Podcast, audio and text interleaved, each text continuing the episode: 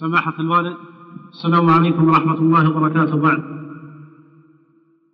فإني أحبك في الله وأتمنى أن تدعو لي في هذا اليوم. سماحة الشيخ مناسبة شهر رمضان وقربة أتمنى منكم كلمة لإخواننا بالله الذين لا يعرفون الصلاة إلا في رمضان والذين لا يصلون أبدا. وجزاكم الله خيرا. أحبك الله لي تعالى نسأل الله لنا التوفيق والهداية ونوصي الجميع بتقوى الله وأن يصلوا في جميع الزمان مو في رمضان فقط.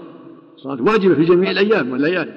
فالواجب على جميع المكلفين أداء الصلاة في أوقاتها كل يوم في رمضان وفي غيره وأن يتوبوا إلى الله مما سلف وأن يتقوا الله ويراقبوه. والله يقول سبحانه حافظوا على الصلوات والصلاة الوسطى. ويقول جل وعلا وأقيموا الصلاة وآتوا الزكاة واركعوا مع الراكعين. وأقيموا الصلاة وآتوا الزكاة وأطيعوا الرسول لعلكم ترحمون. ويقول جل وعلا فخالف من يخالف أضاعوا الصلاة واتبعوا الشهوات وسوف يلقون غيا. يعني خسارة وهلاكا ودمارا ويقول جل وعلا غير المصلين الذين هم صلاتهم ساهون.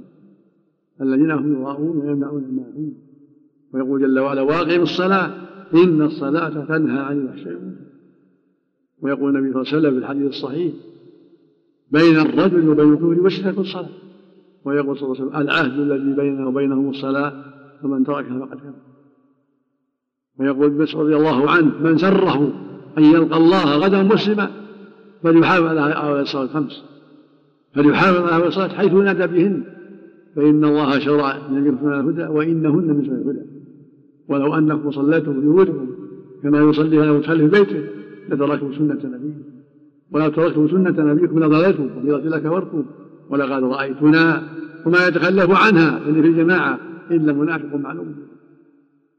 ولقد كان الرجل يعني في عهد النبي يؤتى بيهادى من الرجلين.